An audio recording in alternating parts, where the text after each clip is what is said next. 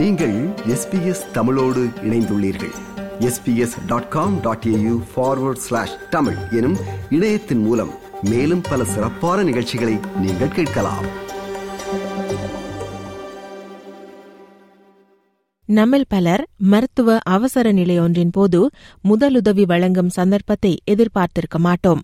ஆனால் அத்தகைய சந்தர்ப்பம் எந்நேரமும் யாருக்கும் எழலாம்.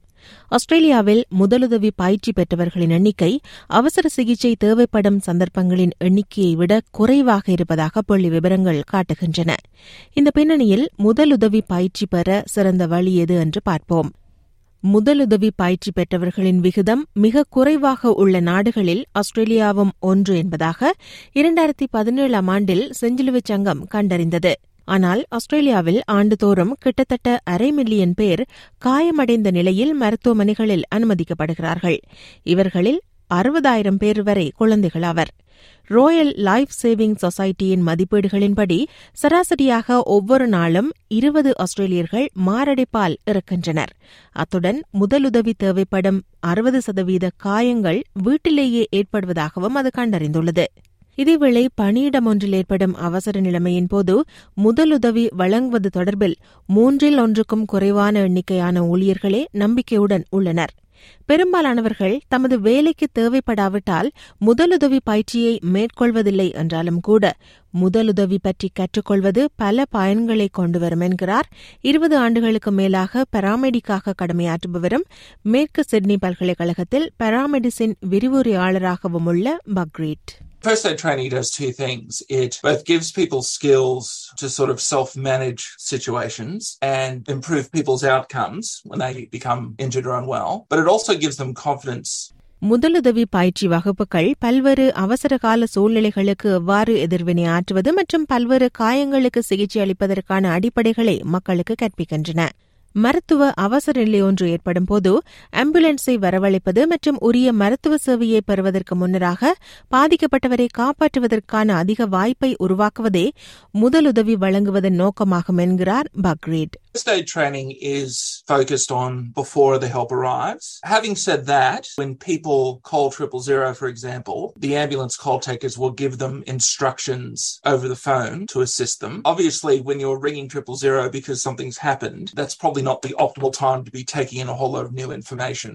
முதலுதவி பயிற்சி வகுப்புகள் சிபிஆர் மற்றும் டீஃபிபிரிலேட்டர் உபகரணத்தை எவ்வாறு பயன்படுத்துவது என்பதை மக்களுக்கு கற்பிக்கின்றன இவை இரண்டும் மிக முக்கியமான குறிப்பாக உயிர் காப்பதில் உதவக்கூடிய அம்சங்களாகும் சிபிஆர் பயிற்சியானது ஆஸ்திரேலியன் ரீசசிட்டேஷன் கவுன்சில் ஏஆர்சி நடைமுறைகளை பின்பற்றி வழங்கப்பட வேண்டும் என்று பக்ரீட் கூறுகிறார் ARC guidelines represent the best available evidence for different first aid interventions, and that's the role of the ARC is create standardization so that organizations who teach first aid can easily reference good evidence. முதலுதவி பயிற்சி அளிக்கும் பல நிறுவனங்கள் நாட்டில் இருப்பதாக கூறுகிறார். அறுவை சிகிச்சை நிபுணரும் ஆஸ்திரேலிய மற்றும் நியூசிலாந்து ரீசசிட்டேஷன் கவுன்சில்களுக்கான முதலுதவி துணைக்குழுவின் ஒருங்கிணைப்பாளருமான டாக்டர் ஃபின்லே மேக்னீல். இவற்றில் சென்ட் ஜான் மிகப்பெரிய நிறுவனம் எனவும் இது தவிர செஞ்சிலுவைச் சங்கம் surf life saving royal life saving உள்ளிட்ட பல அமைப்புகளும் முதலுதவியை கற்பிக்கின்றன என அவர் சொல்கிறார். St John is, numerically speaking, the largest teacher of first aid in Australia and in New Zealand. But there are multiple other teachers of first aid. Red Cross is a very good example. Surf Life Saving, do this. Royal Life all teach first aid. இவை தவிர முதலுதவி பயிற்சி அளிப்பதற்கென பதிவு செய்யப்பட்ட பல தனியார் வழங்குனர்களும் உள்ளதாக doctor மேக்னீல் கூறுகிறார் Any private provider, that is, uh, any first aid teaching organisation that has an RTO status, um, registered training organisation status, is a valid choice to go and learn first aid. பெரும்பாலான முதலுதவி படிப்புகள் நேரில் கற்பிக்கப்படுகின்ற போதிலும் சில அம்சங்களை இணைய வழியாக ஆன்லைனில் கற்றுக்கொள்ளலாம்.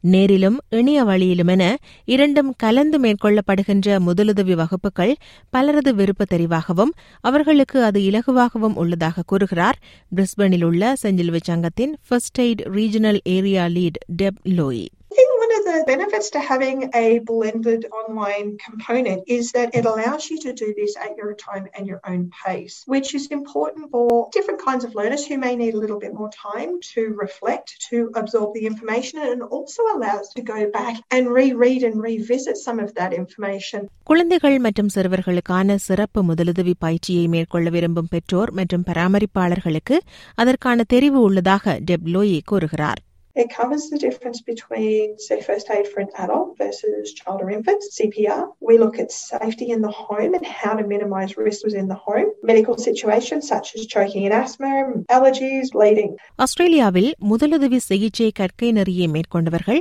தமது தகுதியை ஒவ்வொரு மூன்று வருடங்களுக்கும் புதுப்பிக்க வேண்டும் மற்றும் ஒவ்வொரு ஆண்டும் சிபிஆர் பயிற்சியை புதுப்பித்துக் கொள்வது பரிந்துரைக்கப்படுவதாக கூறுகிறார் doctor Finlay McNeil Training is really important for CPR. It really does help to have been trained in this. And unfortunately, at the moment, probably only 5% of Australians actually have a current first aid certificate. And the ability to do CPR actually fades with time since you last used it. முதலுதவி கற்கை நெறிகளுக்கான கால அளவு வேறுபடுகின்றது சில இரண்டு மணி நேரம் முதல் இரண்டு நாட்கள் வரை எடுக்கின்றன சில கற்கை நெறிகள் தேசிய அங்கீகாரம் பெற்றவை மற்றவைக்கு கிடையாது சில அலுவலக சூழல்களுக்கு ஏற்றது மற்றவை வெளிப்புற பணியிடங்களுக்கு ஏற்றவை.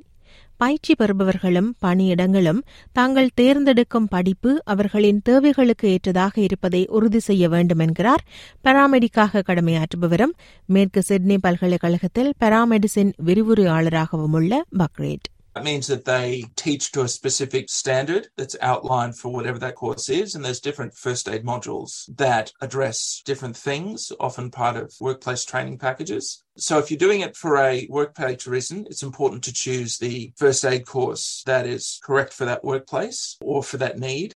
அங்கீகாரம் பெற்ற கற்கையினர்கள் தவிர்த்து பார்த்தால் பல லாப நோக்கமற்ற நிறுவனங்கள் சமூக நிறுவனங்கள் மற்றும் ஆம்புலன்ஸ் சேவைகள் போன்றவற்றினூடாக பணச்செலவின்றி இலவசமாக முதலுதவி பயிற்சியை பெற்றுக்கொள்ளலாம் மக்கள் தங்கள் தேவைகளுக்கு சரியான கற்கை நெறியை தேர்ந்தெடுப்பது முக்கியம் என வலியுறுத்துகிறார் Bakrid It is also important for people to choose a course that's right for their needs. So if they do have small children, then doing a course that's geared towards children will give them specific information that they'll find useful. இது போன்ற மேலும் பல நிகழ்ச்சிகளை கேட்க வேண்டுமா Apple podcast Google podcast Spotify என்று podcast கிடைக்கும் பல வழிகளில் நீங்கள் நிகழ்ச்சிகளை கேட்கலாம்